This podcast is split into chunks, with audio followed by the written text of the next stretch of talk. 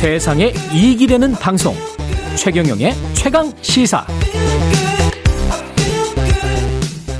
예, 우리나라 군 국내 기술로 개발한 고체 추진 우주 발사체 시험 발사를 성공시켰는데요.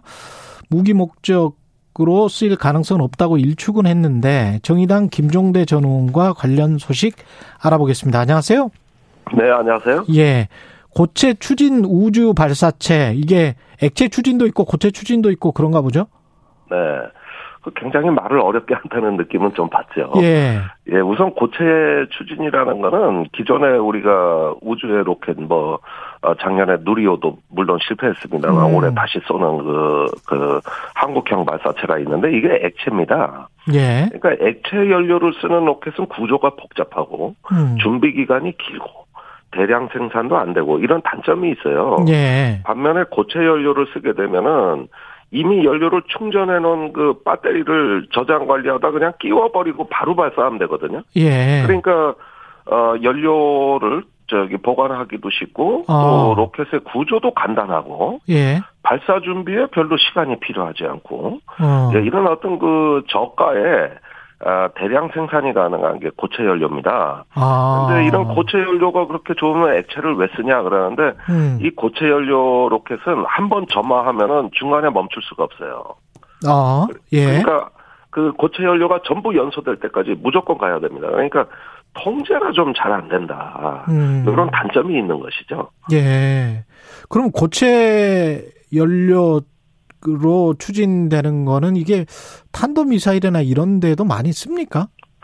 지금 북한이 하고 있는 겁니다. 북한이 이제 ICBM을 그 개발하고 있는데 지금까지는 액체 연료 그 ICBM만 보여줬거든요. 예. 그런데 올해 1월에 북한이 그 발표한 내용을 보면은 어 고체 연료 ICBM도 그 준비하겠다. 음. 그러니까 이걸 고체 발동기라 그래요. 북한식 용어로. 아.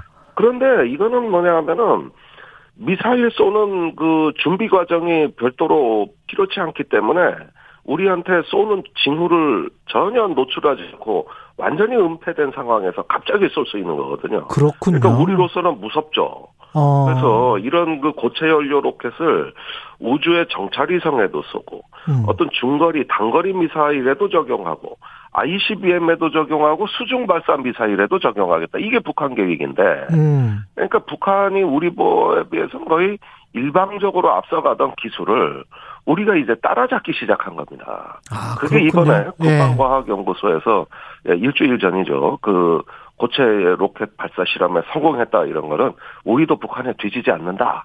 이걸 좀 보여주는 것이죠. 우리는 그러면 당장에 뭐 정찰 위성이랄지 평화적인 목적으로 쓴다고 하겠지만 그걸 가지고 이제 군사력을 좀 더 보강할 그럴 수도 있겠네요. 나중에 보면. 아니 뭐 정찰 위성도 군사 위성이니까 그것도 군사력입니다. 예. 예. 그런데 이게 혹시라도 예. 위성이 아니라 미사일로 쓰일 수 있지 않느냐. 음. 이게 이제 주변국에서 아주 민감하게 바라보는 어, 시선이니까 예. 우리가 그게 아니라는 걸 완곡하게 표현하기 위해서 음. 이건 미사일이 아니라 위성용이다. 그래서 이 고체 연료 로켓을 군사 위성으로 쓰면은 어 한반도 유사시에 이 비상 사태가 선포됐을 때 예. 막그 저기 위성을 수시로 발사해야 되거든요. 아, 그렇군요. 예, 저 저고도에 그 지구 저궤도에 위성을 굉장히 수시로 필요할 때 바로바로 발사할 수 있어야 되는데 예. 이때 이때 고체 연료 로켓이 필요한 거다. 그래서 이거 미사일이 아니라 위성이다. 이렇게 아주 완곡하게 우리가 설명을 하려고 이게 설명이 복잡해진 겁니다, 지금. 지금 미사일 우리가 발사거리 제한이랄지 이런 거는 다 풀렸죠. 예, 예, 작년 5월에 한미 정상회담에서 한미 미사일 협정이 폐기됐기 때문에 예.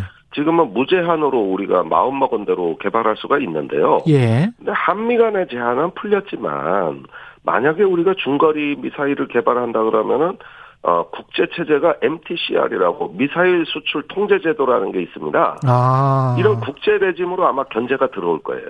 아. 그러니까 이 부분은 매우 신중해야 됩니다. 이게 주변국을 자극할 수 있으니까요. 그렇군요. 근데 이제 글쎄요, 북한이 저렇게 ICBM도 쏘고 이러는 상황에서 우리도 그래도 이제 뭐 위성 단계나 뭐 이런 쪽으로라도 자꾸 뭔가를 개발을 해야 되지 않을까요? 어떻게 보십니까?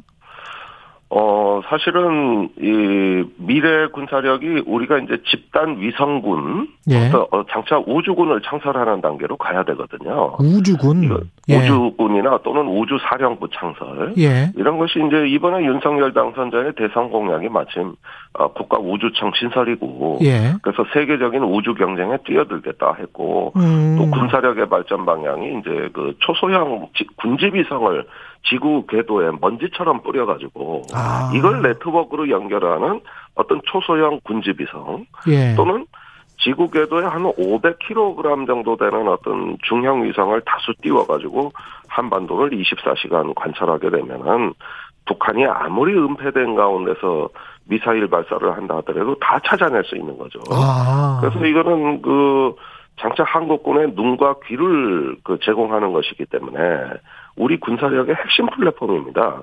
그런데 그렇군요. 고체 연료 로켓을 발사하면은 음. 지구 저궤도에 그 우리 한국의 군 정찰 위성을 띄울 수 있는 그 기본 인프라가 깔리는 거거든요. 어. 그러니까 이건 엄청나게 중요한 도약이라고 할 수 있는 것이죠.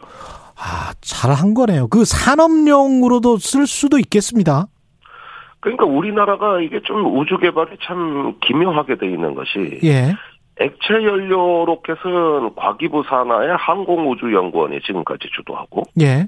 고체 연료 미 로켓은 국방부 아. 산하의 국방과학연구소가 주도하고 그러면서 제각기 미래를 설계했어요. 예. 근데 향후에 이 로켓 산업이 발전하려면은 하이브리드 로켓 그러니까 1단은 고체 연료로 하고 음. 2단은 우주 궤도에 가서 자세 제어라든가 그 궤도에 안착할 때는 2단 액체 연료 로켓으로 이렇게 하고 어, 예. 이렇게 1단, 2단을 액체 고체 연료를 배합을 해야 상업성이 높아지고 그렇겠습니다. 그, 예, 예. 그 비용 대 효과가 아주 가성비가 좋아지는 거거든요. 예. 그러니까 이- 이렇게 해서 민간 산업이 가야 되는데 이걸 갖다가 항우연하고 국방과학연구소가 제각기 그냥 경쟁을 하면서 분리돼 가지고 융합이 안 됐어요. 아. 이 문제를 어, 윤석열 당선자 공약처럼 어떤 국가 우주청을 신설해가지고 음. 통합을 해줘야 그래야 민간 군사 이런 겸용 기술이 발전하고 민간이 뛰어드는 말 그대로 New Space 시대가 열려서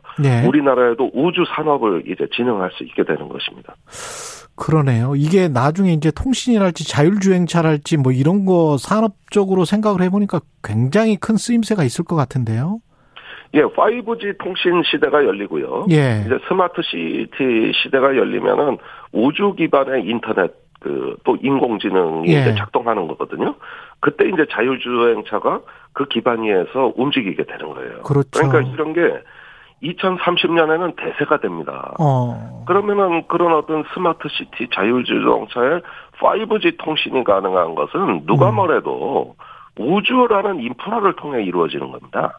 그렇겠습니다. 그러니까 지금은 우리가 한국형 발사체를 빨리 음. 서둘러 가지고 GPS 독자적인 KPS 위상 항법 체계 음. 또 이제 우주의 5G 우리가 통신에선 전 세계 최첨단이기 때문에 예.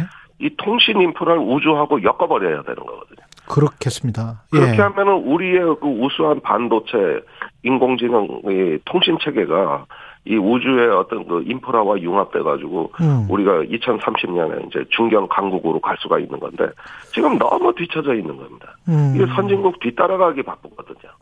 그래서 지금은 우주 산업에 각별하게 전략적인 어떤 자원 투입, 음. 그다음에 국가의 정치 리더십 이런 것들이 다 뒷받침돼야 되는 거죠. 알겠습니다. 예, 오늘 좋은 말씀 많이 들었고요. 정의당 김종대 전 의원이었습니다. 고맙습니다. 네, 감사합니다. 예. 4월 6일 수요일 KBS 일라디오 최경련의 최강시사였고요. 저는 KBS 최경련 기자였습니다. 내일 아침 7시 20분에 다시 돌아오겠습니다. 고맙습니다.